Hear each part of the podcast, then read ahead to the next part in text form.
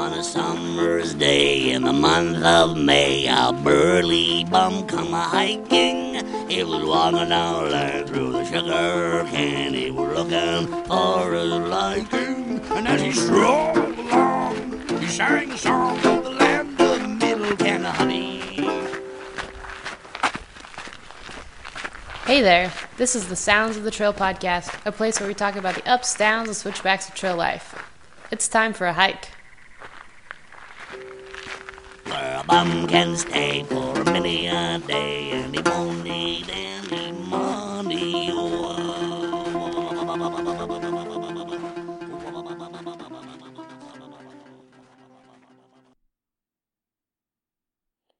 Let's start off with a math problem.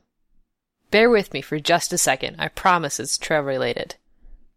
So let's imagine we have 1,000 hikers all getting ready to start a long trail. And let's assume that they all hike 20 miles a day. And then let's also assume that every single one of those hikers takes one poop a day. I'm not sure if that's conservative or not, but let's go with it. So if you do the math, 1,000 hikers, 20 miles a day, one poop per day, that means for every 20 mile stretch, there are 1,000 poops. You could also convert that to a different metric and say that there are 50 poops per mile. Let's say every single one of those through hikers buried their toilet paper underneath, I don't know, an inch or so of gravel with little pieces sticking out, and animals dug it up. If animals dig up just 20% of the poop paper, that's 10 poop papers dug up per mile.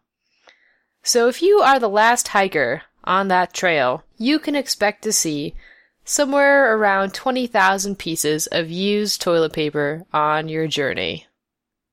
Gross. Welcome back to Sounds of the Trail. This is episode number 11, Sins of a Through Hiker, and I'm your host, Gizmo. I'd apologize for starting off a perfectly good hiking podcast with a math problem, but I'm an engineer, and anyone who sticks around long enough will eventually be subjected to a math problem or two. Kimchi can actually attest to this.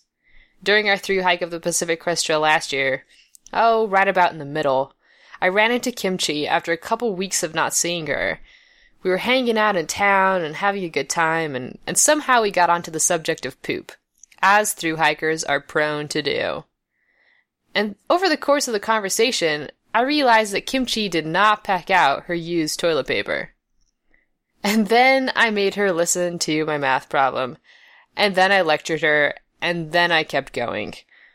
There I was with a friend I was so excited to see and reconnect with and who I probably wouldn't get to see after that. And and I sat there and I lectured her about her used toilet paper for like an hour. Not much longer after that, I had to leave to get back on trail. And pretty much as soon as I was back on trail and thinking back over my conversations with my friends, I realized that I'd been a giant pedantic jerk. And to be honest, I sort of thought I might have ruined a friendship because who wants to be friends with that person? Um, I mean, leave no traces is important, but come on. I didn't see Kimchi again until more than a month later. And when we saw each other, we ran up to each other and, and hugged each other. And she says, You remember that conversation we had back in Sierra City? And, and I just start apologizing, like, oh man, you know, like, I'm so sorry. I, I, I didn't mean to, to come across like that and and uh, you know and and Kimchi just cuts off my apology and says just so you know, I have packed out every single piece of my toilet paper since then, and every single time I take a poop, I think of you. It was one of the proudest moments of my life. Well, if you haven't already guessed, this week's episode is on Leave No Trace. We're going to explore a bit more about what Leave No Trace means, how it affects us as hikers, and what it can give to us and our experiences. And we're going to start off the conversation with a clip from Kimchi and her friend Kodak. So, this is Kimchi with Sounds of the Trail. I'm talking to Kodak, who I met, well, kind of met inadvertently through, I don't know, how do we meet Kodak? I guess you could say trail days, but we kind of met through Photoshop out of Philly.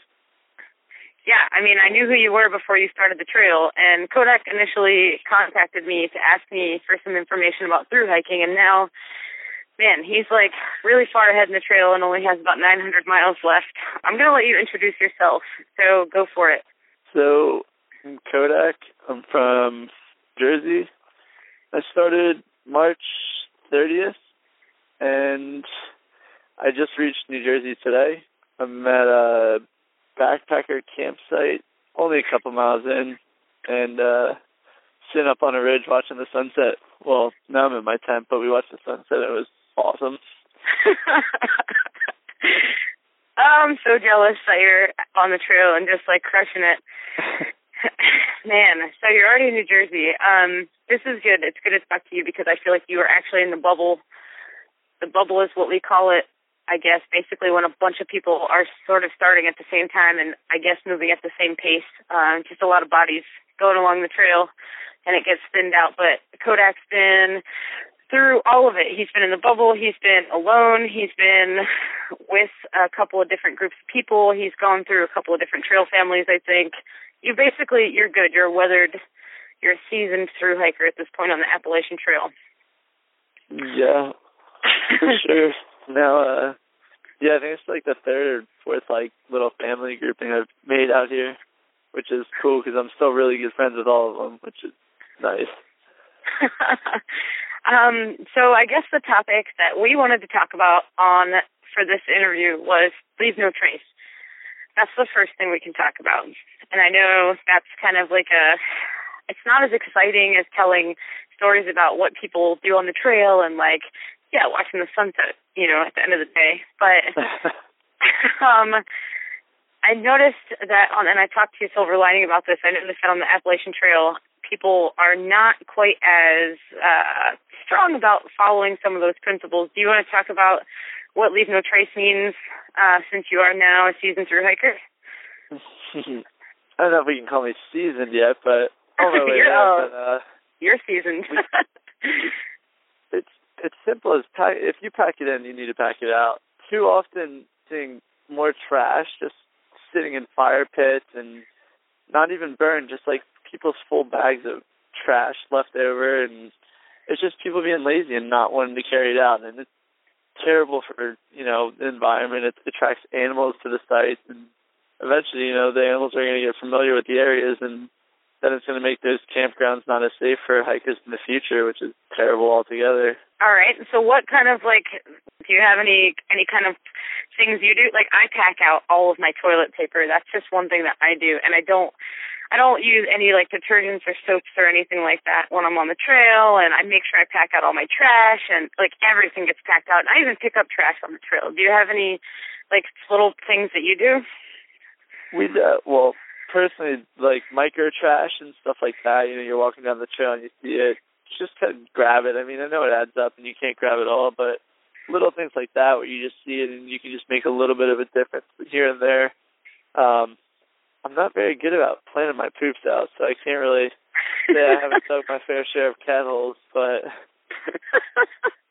as for uh everything else, you know, I try to if I clean out my pot with a with a napkin or you know anything like that, it's right in my food bag or right in my trash bag with everything else. I think I usually bring out a lot more than I bring in, which is the weird thing.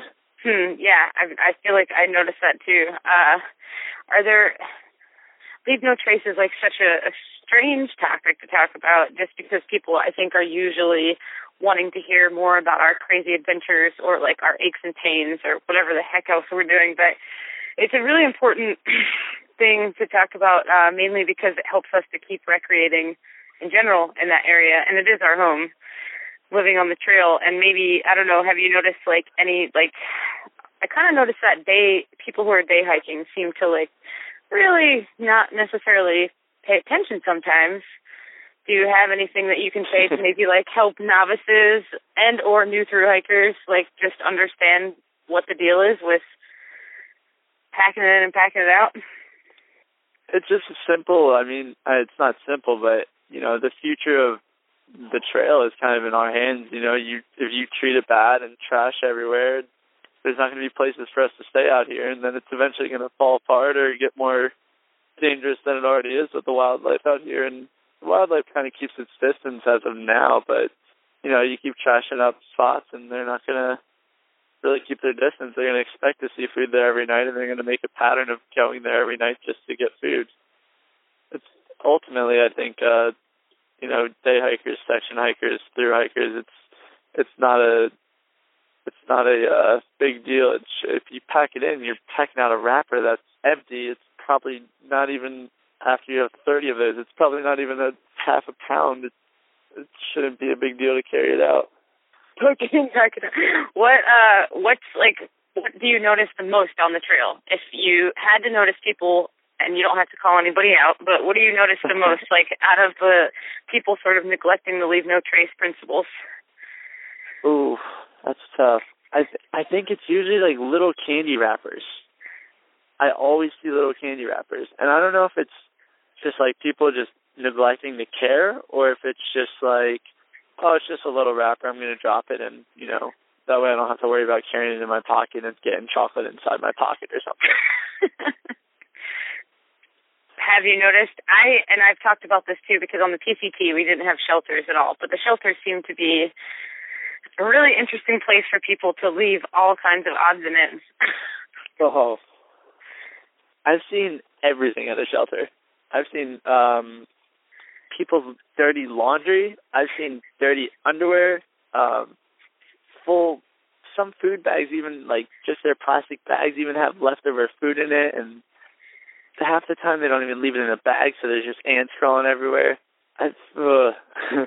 shelters are not uh shelters are almost becoming like a garbage ground for uh, some of the lazier hikers that don't feel like cleaning up their mess. Yeah, and I think, you know, that's something that's good to talk about because you mentioned wildlife kind of like frequenting those areas um, and becoming more familiar with it and expecting food. And while that's a nuisance and unsafe for people, it also means that we are going to be responsible for getting bears killed. Um, I mean, first yeah. and foremost, that's like their habitat first and foremost. So, do you want to talk about that at all, or?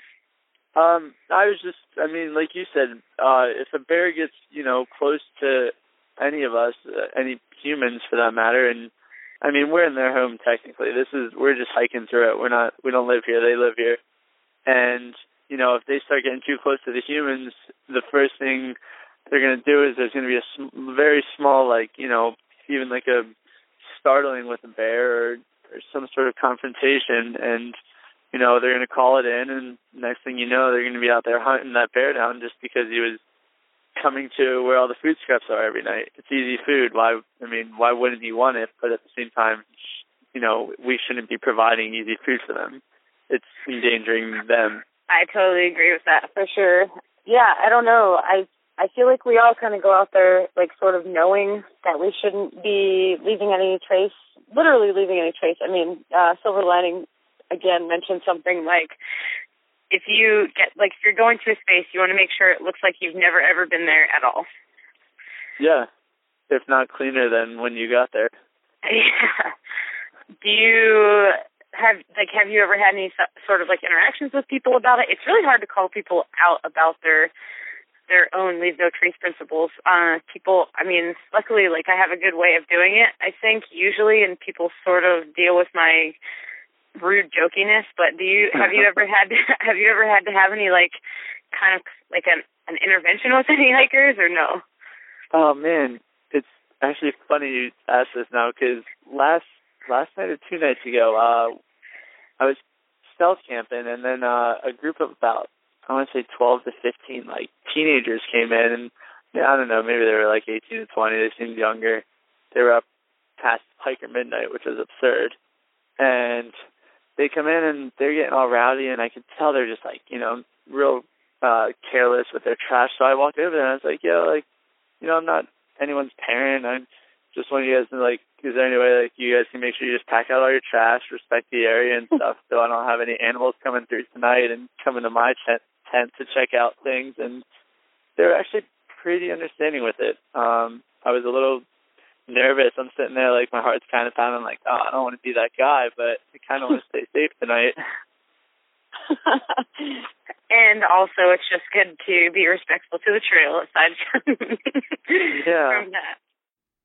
It sounds like Kodak is much more diplomatic than me when he talks to people about Leave No Trace.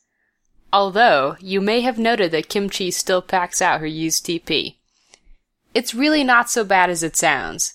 I just use a grocery sack, which I like to use because it's opaque, and I just have a knot in the top, and I throw my TP in there, and I knot it back up, and I stick it in the Ziploc bag with my you know, unused toilet paper and my little trowel and I move forward with my business. Doesn't bother anybody. Anyhow, you get to feel like an environmental hero every single time you poop. But I digress. As I was saying a little bit earlier, it's it's hard to talk to other people about leave no trace, whether they're friends or complete strangers. I mean, you're you're going up to somebody and trying to correct behavior. It's it's pretty presumptuous. But I don't, I obviously don't want to encourage anyone to put themselves in an unsafe situation, but if you're in a situation where you can think of like a nice way to, to introduce a subject and talk to people, I would, I would strongly encourage that you do so. We're all outside, we're all learning. I only pack out my used TP because somebody else talked to me and educated me on how simple it is to do something just a little bit better. I mean, toilet paper, it's it's not a big deal. I mean, it's biodegradable. It is going to go away someday. Uh, you can just bury it.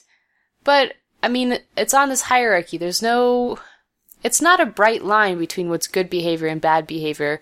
We're all just trying to improve and to be better citizens of the world, of the outdoors, better stewards of this wonderful wilderness and the places that we have. Onwards and upwards, right? Anyhow, in our next conversation, Kimchi and Silver Lining talk some more about poop and also flesh out this idea of leave no trace a little bit more.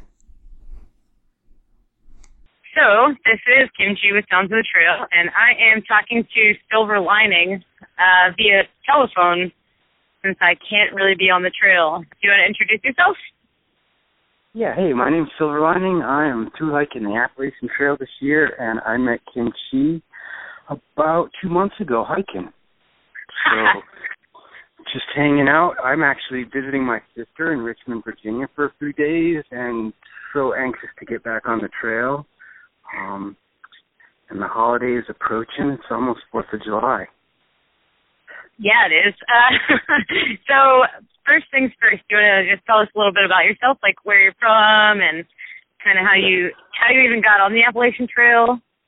Well, I was born and raised in New Hampshire, and uh, my dad was a pretty active guy. And at a very young age, he took me up on the trail in northern New Hampshire and did some overnight hiking. And I remember being about five or six years old and walking up on a shelter and seeing some really scruffy looking people with very big backpacks.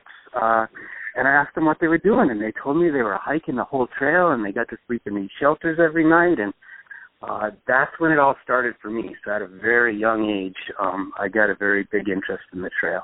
And then I went on life, uh, spent about 30 years in Colorado and had a family, raised some daughters. And just recently, I, uh, my daughters all grew up and they're in college now, so I had no parental responsibilities and just decided to hike the trail in January. So I put all my effort behind it and sold my business and and uh, relocated my whole life to the trail and and have devoted myself to it since about the beginning of April, mid-April actually. Awesome. Um, yeah, luckily I got to meet Silver Lining. He's a super positive and awesome guy, and I'm really excited that he made the time to let me interview him today. Hopefully this sound isn't too bad. I'm uh, I'm interviewing him from Rittenhouse Square in Philadelphia, Pennsylvania, where I am kind of stuck on hiatus until my foot heals. But uh, so silver lining. We're going to talk today about uh, leave no trace and basically just what that means for you and what how you view it. And uh, I don't know, it's a big part of the trail. I think that a lot of people don't necessarily understand it. and if they do, sometimes they just kind of like choose little parts of it to hold on to. Um, the Appalachian Trail, I've noticed, has quite a bit of litter and debris a lot of the time. And I just noticed certain leave no trace principles that I don't think are really adhered to. I'm wondering kind of what your take is on it. Well, I think that like right now at this day and age, like this is one of the most important issues there is about the trail this year. I think especially there was record numbers starting out, and uh, like you said, a lot of these people don't really seem familiar with the concept of leave no trace. So uh, it's extremely taxing for the, especially the southern end of the trail, to have some hundred people a day starting out on a through hike, and uh, it's not everybody's familiar with the concept of leave no trace. It can really mar the landscape, and people don't realize the damage you do to the environment, uh, especially alongside or right on the trail, takes many many years to to heal up. You know, it's not something that is just going to cure itself overnight. So, besides the the trash, I see a lot of other things where where people are definitely not applying the principles of leave no trace. Well, I think leave no trace can be summed up really simply. It's the fact that as you're moving forward, look behind you. You should see no sign of where you've been. Um, it's quite literally that. It, it means that leave no sign that you've been there, and that that is as simple as hauling out your trash, or a little bit more complex of like staying in the middle of the rut in the trail when things are uncomfortable. If it's filled with water, when you start just hiking a few feet off a trail in either direction, you've actually violated one of the concepts and principles of leave no trace right there. And if enough people do that over the course of a season, uh, it will definitely mar the landscape. So um, basically, it's a really simple concept. Look behind you and make sure that you can't tell that you've been there. Leave no trace. Like you, it should look as it was when you showed up when you leave, whether you were just simply stopping for a break or camping overnight or spending a few days uh, waiting out a storm or whatever. Yeah, and I think for me one of the biggest things is we we're living out there. That's our home. As a as a through hiker or as someone recreating in general out there, I mean, silver lining's correct. Like you want to make it as if you've never ever ever been there. And that's really hard for us to do right as human beings especially if we are going to go to the bathroom. Um another thing i noticed is that people never dig deep enough holes for their crap you know what did you call it last night? You called it a minefield? Yeah like in the smoky mountains there's there's several shelters that have no privies and there are quarter to half acre just minefields and everybody kind of cringes and and kind of just sucks it up and pulls up their pants and walks into it and goes and finds their own spot. But I, I hiked through there towards the latter part of the season this year. I was at the tail end of the bubble, and um, it was just hellacious. I mean, I, I'd never seen anything quite like it, um, especially in a national park. But um, you, you see it all over the place. Actually, you know, people. I, I don't know if they're just not digging their cat holes deep enough. I mean, it's supposed to be six to eight inches, and then you know, put your toilet paper in there and then bury everything. I think a lot of people just they'll bury their their poop, but they'll just put their toilet paper kind of on the surface and then just throw a few leaves over it. And uh, it doesn't take very long for an animal to come along or the wind and and just expose a whole lot of toilet paper. And there's nothing worse than than walking along and just knowing what what you're seeing when you see little white pieces of toilet paper everywhere because they're there for a reason and it's not not healthy at all for the environment or ourselves. I mean, uh, you know, people can get really sick from this kind of stuff. Especially with, I don't see a lot of people with the knowledge and leave no trace of how far away from a water source they should be, or how they shouldn't wash themselves in the same water source we're all drinking out of. Um, yeah, these kinds of things too. You know, it's just, I think I think part of the problem with leave no trace is, is it's it's a really set in stone kind of institution. I mean, there's principles there that exist, and you can actually get certified in this stuff. A lot of these people, they don't know all the principles, so they might violate one or two, and their conscience will allow them to get away with it because they're just like at such a low impact. But when you multiply that by, you know, hundreds of people in a season, it adds up really quickly, and it does take a huge toll on the environment. And it becomes such a problem that it's hard to correct.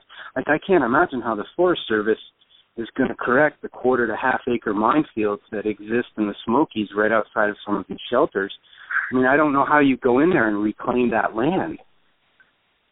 That's a really good point. But I really think I think one of the best points you brought up is something that people never think about, the washing up in water uh in water sources. That's something I see all the time. People constantly bring like a little Dr. Bronner's soap and they just say, "Oh, it's okay. It's biodegradable and it's you know, it's okay to wash myself in this stream or in this in this area, but um it's not. you know, that stuff takes forever to break down, and as diluted as it is, it's still going to, you know, affect the environment of of what's in that water in general, not just for our drinking water, but for everything that's in there, for all the plant life that's in there, um, for everything that's in there.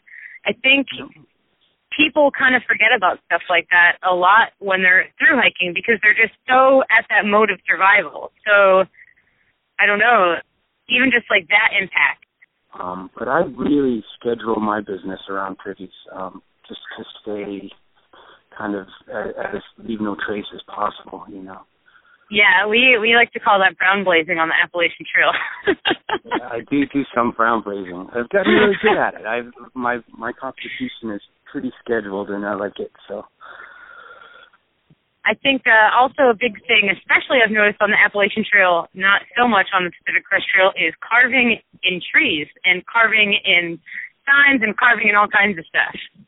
Wow, and the graffiti. I mean, and and sometimes the consistency of the same fool for several hundred miles writing the same stupid thing, shelter after shelter, sign after sign.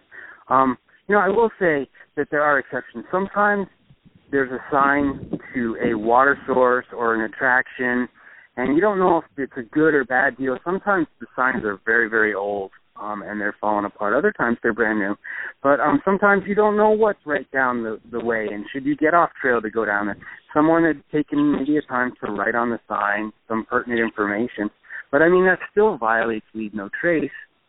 So it's pretty crazy. But graffiti, yes, terrible. Graffiti in the woods. I wonder why so many of us feel compelled to leave our mark on the world. The wilderness is really an invitation to question that. In all other aspects of human life, making a mark on the world is a good thing. Making a difference is a good thing. In the woods, though, we're suddenly supposed to not make a difference at all. We can make a difference, though, in a positive way, if we start to think outside of the narrow world of just poop and trash. Let's hear from Par 3 and Sarge as they talk about this a little. Hey, this is Par 3 with Sounds of the Trail. We are sitting at about mile 1083. Um, little background on the last couple days. We uh, walked by the fire that was outside of Markleeville that is now seemed like from where we were that it's now under control. Um, there were some thunderstorms that we avoided, which worked out pretty good, and we walked all day in the shade, which is really nice because it's about 100 degrees, or it feels like that in the sun right now. The flowers are all in bloom. Scenery is totally different than what it's been the last couple weeks, so everyone's pretty happy about it, and the stoke level is pretty high. So today, or this week, the topic of the podcast is leave no trace and trail etiquette and etiquette of all sorts of hiker etiquette. And with me, I have Sarge Hello. And Sarge, why don't you introduce yourself and give a little background on who you are, why you're doing the trail, all okay. that fun stuff. All right. Well, um, as you said, my name is uh, the trail name is Sarge. I'm 45 and just retired this year from uh, Nevada Government Agency and just out hiking the trail. I've just had an interest over the past, building interest over the past three to four years and um, I'm just loving it. It's pretty awesome. You've just about made it home now. Yeah, I live in Reno, so I'm yeah, literally just like 30, 35 miles away from home, and that's pretty awesome to hike from the Mexican border to home in Reno. That's that's crazy. And we just caught our first glimpse of the lake, which was yeah, that was that was nice. So, etiquette. Let's start with hiker etiquette what for me i mean let's see you don't interact too much during the day you're kind of just passing each other but right there's right. little things that can you can do or someone else can do that can kind of be irksome or i don't even right well for the most part there seems to be a little just a little difference there's like a camaraderie among PCT through hikers or section hikers because well, I'm not sure why, but it's it's just like a almost like a little brotherhood or you know sisterhood. They're all we're all just traveling about this trail, doing this kind of pretty amazing thing for people to to accomplish. But um, so it's kind of like a solo thing on the trail, but you do when you run across people. For me, I always try to, uh, you know, say hello to people and ask them how they're doing, and uh, you know, make sure everything's cool. One thing that I think a lot of people don't realize is um, when you're coming down the trail and somebody else is coming up the trail, it's the person coming up the trail that has the right of way. Exactly. And you know, a lot of people just don't realize that or know that, and um, so that's just like a general information that should probably be out there. And uh, usually, if I'm if I'm coming down trail, I'll I'll step aside pretty much early on and wish wish people a good hike, you know, and just I mean we're all out here uh, enjoying this natural wonder, uh, national treasure. So yeah, just uh, you know, just be kind to folks talk to them as you encounter them on the trail. No, I I agree. I think that there's something to. It's nice when people talk and they want to say hi and they want to know how your day's going instead of just blowing right by you. And it's funny though. It's when I get back into town, it's almost like I have an urge to do that to people walking down the street. right. You know, it's like, hey, like, overly friendly. yeah, like hi, like smiling at everyone. Because out here, it's you you do really say at least say hi, how you, how's it going, how's your day been, to pretty much everyone you see, whether they're the PCT hiker or not. It's it's funny because the past probably the past this this has only happened to me like the past uh within the past week twice on this whole trip on this whole trip.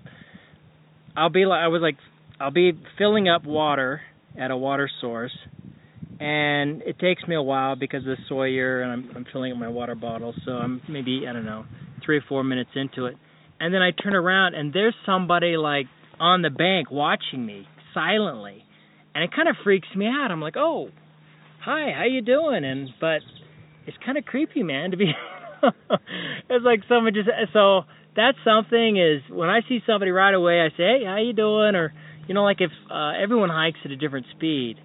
So, uh if if I come up on somebody, I say, "Hey, how you doing?" just kind of alert them that I'm behind them. And then if that happens, uh if I'm the person in front, I'll step aside and you know let them go by, or vice versa. So there's little little tiny things like that, I guess, that are common etiquette on on trail. Our behavior towards each other is an often overlooked part of Leave No Trace. We talk a lot about trash and campsites, then forget to remind each other to not shine our headlamps into other people's tents after dark. Nobody likes getting high beamed right after falling asleep. On the long trails, when there is a specific window of time available to people to hike, the trail ends up being more crowded than your average piece of wilderness, and how we treat each other becomes more important. For this next segment, I've pulled some audio out of the vault. This is an interview I did at the Pacific Crest Trail kickoff back in April, and it's a real treat, and I've been saving it for you. Okay, I'm Switchback the Trail Pirate, basically a trail scoundrel and rascallion. I've been coming to the kickoff here for probably 15 years. I started hiking on the Pacific Crest Trail in probably about 1968, and I think the trail's in great shape today. Uh, we just don't want to love it to death. It's great to be here. Uh, it's an honor to be here, and I hope to be back again next year when the weather's a little warmer. One thing I'm curious about is how the trail sort of entered your consciousness and how you began your relationship with the trail. Because for me, I mean, I feel like I it was e- it's easier to learn about the trails these days. They're they're higher up in the social consciousness. Well, I'll tell you, I can tell you exactly how it happened to me. I graduated from high school in 1966. When I was in high school, my buddies and I uh, started hunting in Southern California. Is that where you're from? Yeah, and we'd hunt jackrabbits and you know things like that. And we had you know small gauge rifles and stuff, 22s and things, and we we had a lot of fun. I mean, we had a lot of fun.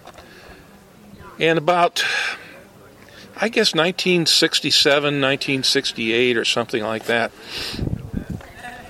I once I got a feeling, uh, I just didn't want to hurt anything anymore.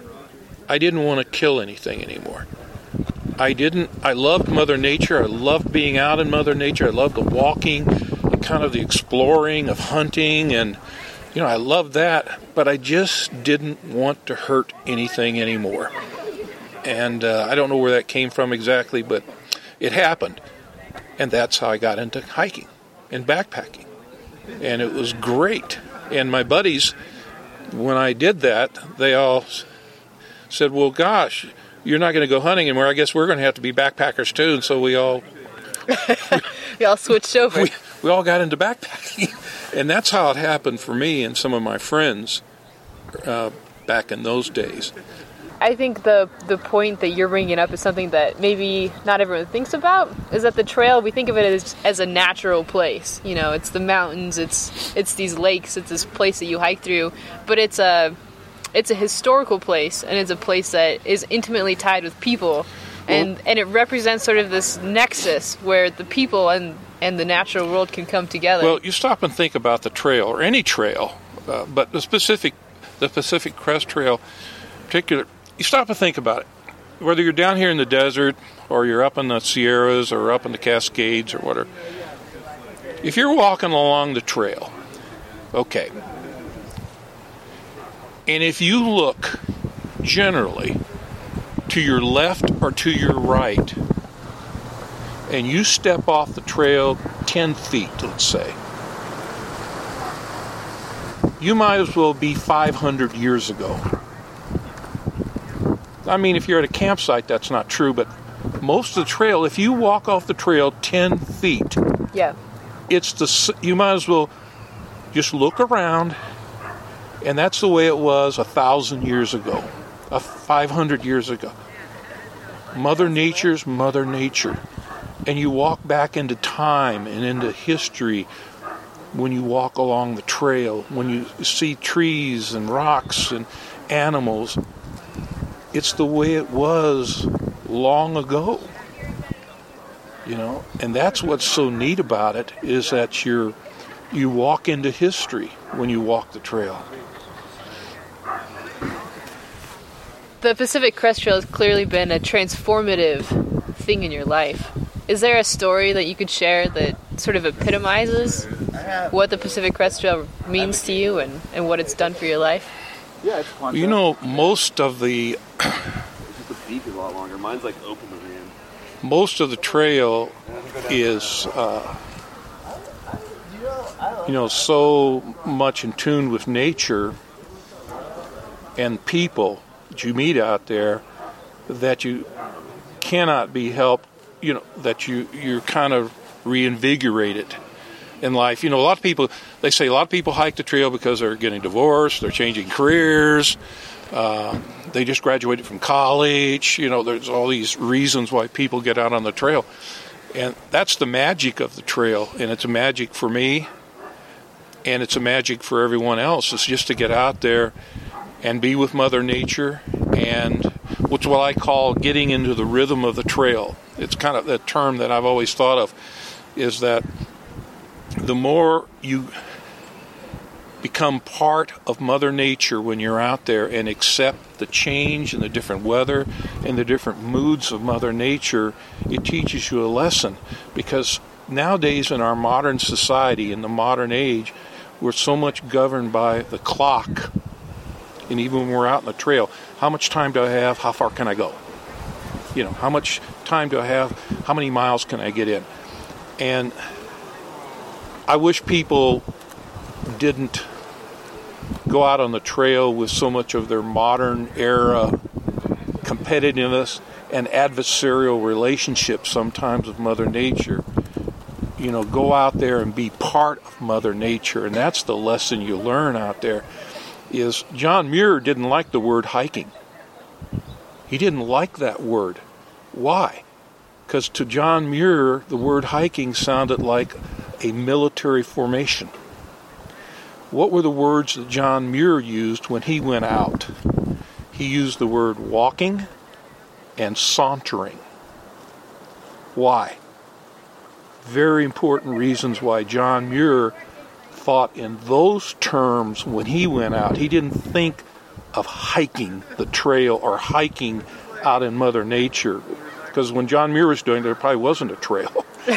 he was going cross. He was going cross country, but he he thought in terms of just walking and sauntering and observing Mother Nature.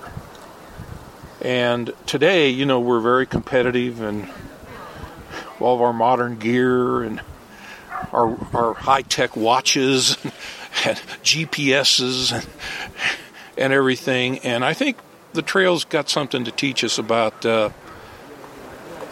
throttling back in our lives, getting back to the basics.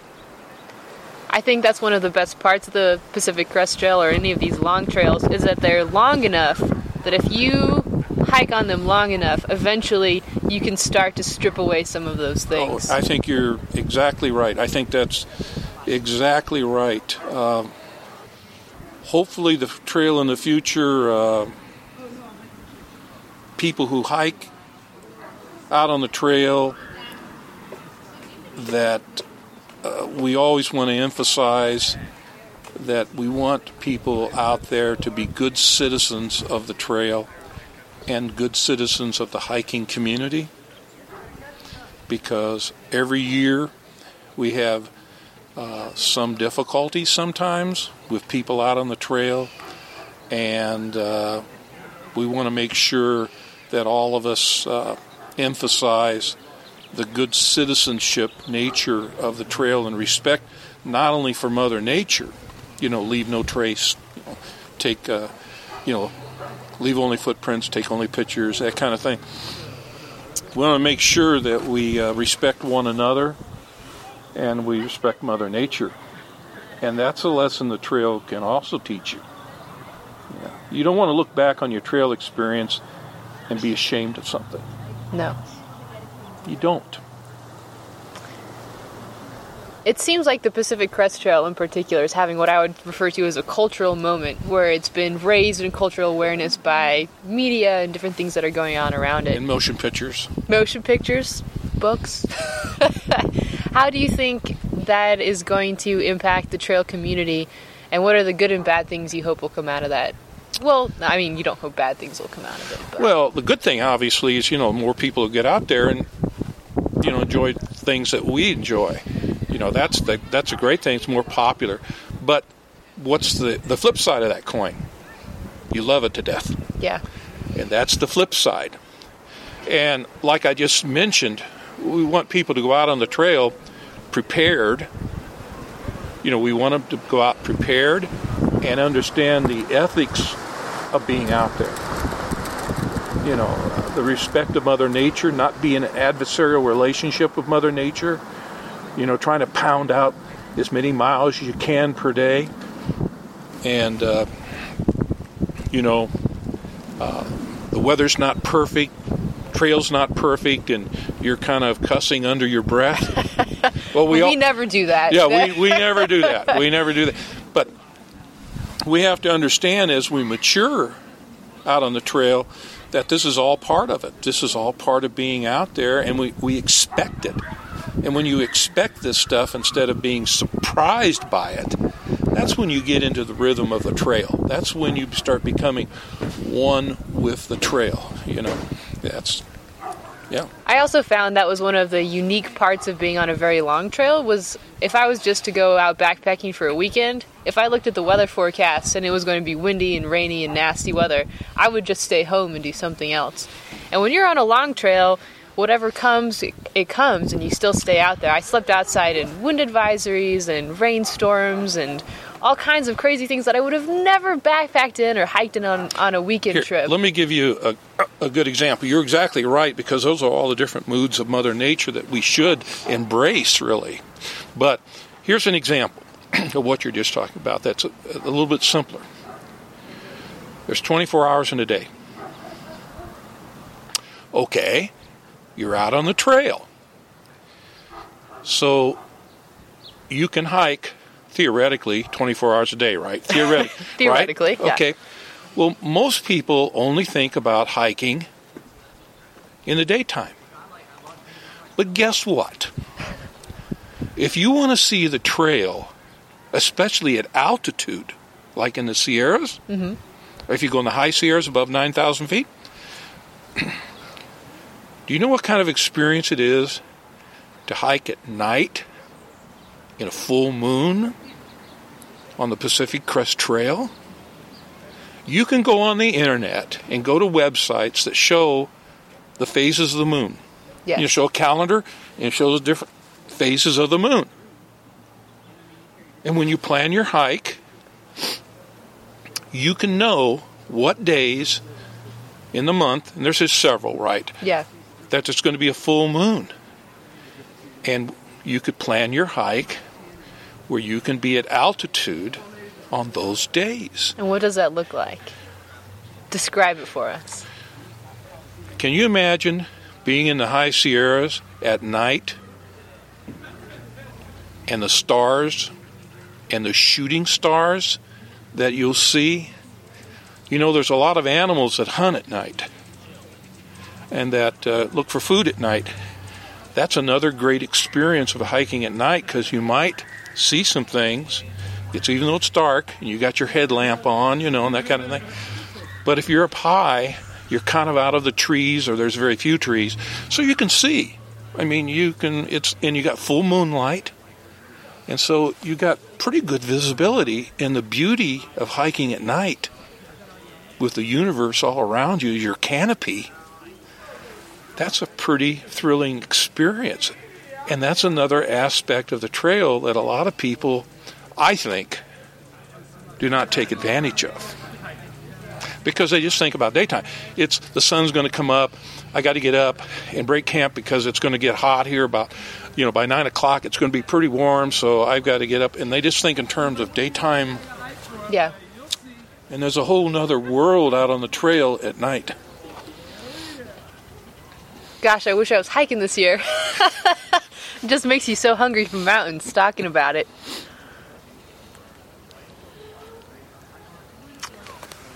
I guess to segue a little bit, um, one last thing. One of the things that you do here at Kickoff is talk about leave no trace, and you've talked a little bit about it already in this interview. But you know, leave no trace. People think like, oh, we'll pack out your trash or whatever. But you brought up some points about it's not just what you leave physically, but your own presence on the trail.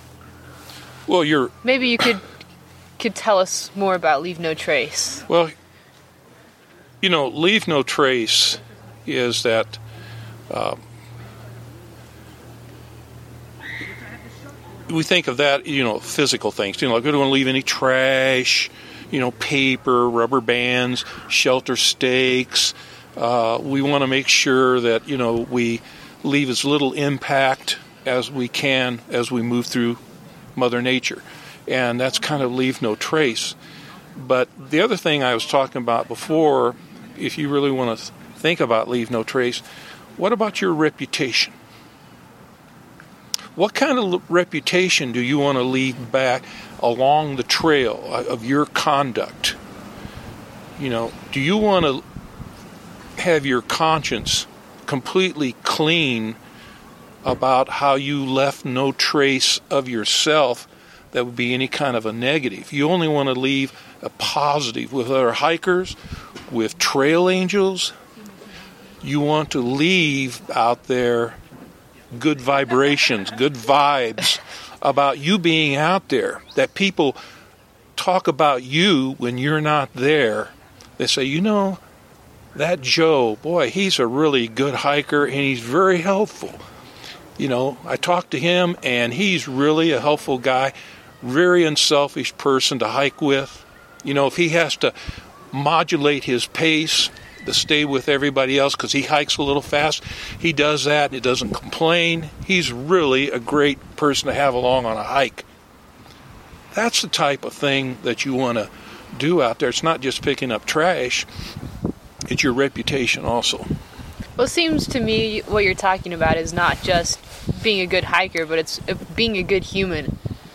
And I think the trail has a possibility to bring out the best of humanity if you let it. It it does, and it has it has the ability to teach you all these lessons that people talk about, and they're absolutely right. People talk about the lessons you learn, you know, life changing friendships and lessons you learn on the trail, and they're they're absolutely correct. Well, that's great. Thanks so much for your time, Switchback. Sure. And thanks for the stories. Yeah, I have a lot more lies too, but Yeah. All right, well, we'll end this interview and okay. thanks again. Yep, thanks a lot. Earlier this week, as I was putting together this episode and listening to all the clips and thinking about some of the ideas that were coming out of all of this different audio, I was talking to my partner Dirtnap about it. And I thought he had some interesting things to say about Leave No Trace and and the philosophy behind it. So I asked if he wouldn't mind talking into the microphone for me. Hey Dirtnap, Hey Gizmo. welcome back to the show. Thanks. Thanks for having me. I have asked you to talk to me a little bit about Leave No Trace and some of the things surrounding that, and I was hoping maybe you could articulate for me some of your philosophy about Leave No Trace. And ask me a question. I'm just gonna let me roll. Gonna let you roll. Well, you were talking to me earlier about some things relating to our separation from society and going out to the wilderness and how that's reflected in our behavior in the backcountry. Yeah, I think of it as, um, you know, it's not quite a paradox, but it's kind of interesting to think about going into the backcountry as freedom, but in a lot of ways we're taking on more responsibilities than than we have in our normal life. Um, a lot of responsibilities that we pass on to institutions we ourselves have to be responsible for in the backcountry. You think of, you know, cleaning your own water, providing your own water, hauling your own water. All of these things are things that in our normal lives we don't ever think about. We sort of leave that up to the municipality to deal with. Our own poop, you know, for that matter, or our, our own poop paper. Um, normally things you just leave in a toilet bowl and, and wash away and again let somebody else deal with. But in the backcountry, we take the responsibility on ourselves to pack out our own trash, pack out our own poop paper, precisely because there is no, you know, government. There's no institution that's going to do it for us. We have to be that institution um, if we're all going to interact in the backcountry in a, in a way that's pleasant for all of us. I mean, you know, you think of all of the the support that the institutional support that we get in our own lives from, you know, outside organizations, the government. Um, think about ambulance and police and all of these things we have to be for ourselves in the backcountry if we're really going to to travel in a responsible and um, yeah, in a responsible manner. You make it sound like it's no fun at all. All these responsibilities. But these are like, you know, th- it turns out the responsibilities are are important to me and you know, I think other people. Well, I was thinking about the word responsibility because it's true they are responsibilities and things we have to do. But the the other side of that is when you can take on these responsibilities and you do not depend on other people, then that makes you independent. It makes yeah, it makes you more independent, more, you know, self-sustained. It's more what do you say? Yeah, independent, exactly. And then the I know the satisfaction that comes from being able to stand, you know, independent from Yeah, from these things and take care of yourself. they are you can you can talk about them as responsibilities. You can also talk about them as skills. I mean, it is a skill to be able to identify a good water source and to be able to clean it. It's a skill to be able to navigate yourself in the backcountry without, you know, the help of a GPS or Google Earth or whatever. It's a skill to be able to prepare your own meals in the backcountry. All of these skill, all of these things are responsibilities, but they're also skill sets that we learn and continue to learn and continue to get better at. I know we were talking about the ideas of the principles of leave no trace, not just as these sort of stationary targets, but as something that you continually get better and better at. You get better at minimizing your impact, having less and less of a trace, um, because you're never really going to eliminate your trace at all, but you get better at identifying, you know, durable campsites or more cognizant of, hey, you know, instead of camping here on, you know, a surface where there's potential plants that can be impacted, let's move over here to where it's gravel, or you get better at identifying places to take a dump that that won't be you know, obs- that won't contaminate water or won't be a nuisance to other people who are going to be traveling that same path. Do you have any good stories about a, a leave no trace failure on your part? Something that you've learned? A failure? Let's see. Well, there are always like gray lines. There are always questions. You know, these things aren't exactly black and white. You're you're trying to find your mark, your standard in this sort of spectrum. So that, for instance, when we spilled dinner one night and we had this leftover glob of, you know, of um, Pasta beef, size. yeah, pasta sized beef stroganoff plus three extra pounds of of sand of uh, of grit. What do you do? We were still, I don't know, four days out from a trash can. You know, X many miles. We were a long way still. We were a long ways. I mean, you know, it, it's that's a weight. Do you carry it out? Do you pack that out? I mean, leave no trace. If we're pushing ourselves to like the the A the A plus triple star rating, we probably should have packed it out. Instead, what did we do? We d- we dug a hole, we dug a cat hole, and we disposed of it there. You can argue, is it that much different from a poop? a little less processed? A little less processed? Possibly less toxic? less toxic, more grit?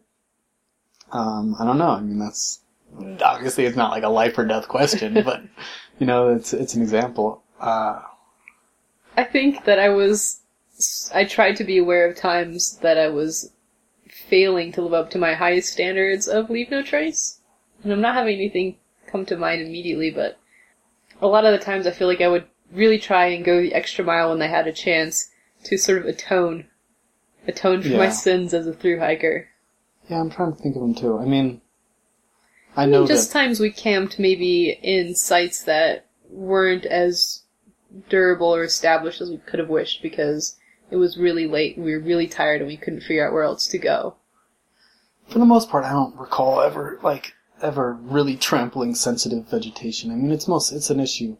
Yeah. I think uh, there were definitely some places that I took poops that were more sensitive than I would have wished, but like could not. Like it was an emergency. Yeah.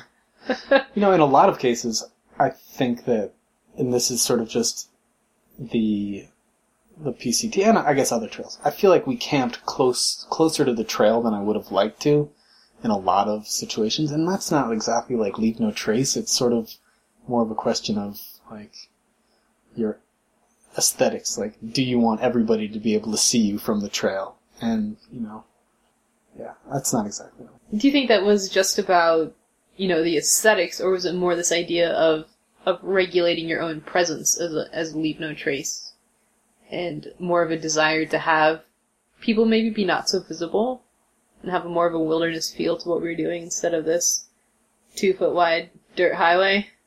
you know the the PCT does sort of ruin totally ruin the illusion of of any idea of solitude or um, wilderness uh, because not only do you know that there are people in front of you and behind you, you probably know who is in front of you and who is behind you and by how much they are in front of you or behind you. So it does have this this corridor, this this highway feel to it. Um, which is why for me it was so special. Anytime we sort of dipped off the trail to find a campsite that was that you couldn't see the trail from, or that had a, a view that exposed something hidden, um, those were always to me really special nights because you know it didn't just feel like we were trudging along all day and then all of a sudden we were just gonna you know pull off the side of the road and camp at the the, the motel the the highway motel or whatever you know it felt like an added something special. But leave no trace sins. I know I've had a lot. What else? I remember when I completed my NOLS course, and I was young. What's what's NOLS? National Outdoor Leadership School. I did a 30 day mountaineering course in the North Cascades as a, in high school. So it was 30 days and we were out the whole time, got resupplied twice, once by mules anyway. And, you know, we talked a lot about this idea of leave no trace and low impact. And I recall very, very, very clearly my first day in town after we got back. We were in Mount Vernon, Washington or whatever. We were all walking back from a pizza place and I had like a mint or something that I ate, and then un I unwrapped the mint, ate the mint, and then I like dropped the the thing on the ground, the wrapper on the ground, and my peers looked at me like, "What are you doing? Are you crazy?" Past 30 days, what have we been talking about? And I have no idea, to this day, I have no idea why I did that. I, I don't just go around dropping trash on the ground in my life ever. I have no idea why I did that, and I was so ashamed. You know, I instantly grabbed it almost before it hit the ground. I was like, where did that come from? I had no idea. Um, but yeah, you know, why should why let leave no trace? Why just start it in the backcountry, right? If we all took more responsibility for you know our own impacts, we would minimize the strain of institutions having to to pick up the slack. I think people often find that being out in the wilderness or, or being on these trails does bring out a better side to people, and maybe that's part of it. You know, as people begin to acknowledge their impact more fully on the world and take more responsibility for that, maybe that just carries over a little bit to to how you treat other people sometimes, and but maybe not. Maybe I mean, we're politer, less confrontational, hopefully, in, in the woods. You know, I think all of these things go a long way to rein in yourself a little bit. So, and you hope that everybody else reins in themselves, so you're not stepping on each other's toes. So that's Leave No Trace. If you're unfamiliar with Leave No Trace and its specifics, I encourage you to go to lnt.org and check it out. I've also posted the link to the Leave No Trace website on our website www.soundsofthetrail.com. If you are familiar with it, I'd still encourage you to think a little more broadly about your actions and how they affect the wilderness and others. If there is a place in the world where there is space for all of us, surely that place is the wilderness. But only if we leave it that way. We've all screwed up, we're all learning, we've all had to repent of leave no trace sins, but that doesn't mean we should quit trying. Speaking of the wilderness, I'm headed out to the wilderness myself. I leave tomorrow morning to go to the Olympic Peninsula in Washington and spend some time backpacking and in the mountains out of the office, which means I may not be getting an episode out on time this next Friday. I will be trying to get something out, so there'll either be something late or something small, but I'm not really sure what the reception's like right outside of Mount Olympus. So keep checking back in. I'll have something posted eventually. And our last order of business is a quick update on how all of our hikers are doing. Par 3 is obviously hiking and doing great. Kimchi's foot is still broken. She has a doctor's appointment this week to see if she's making progress and how soon she'll be able to get onto trail. And Sina is still evaluating how well her foot is healing and if she's going to be able to get back on or not. And so we'll hope to hear from her again soon. Have a good one, folks.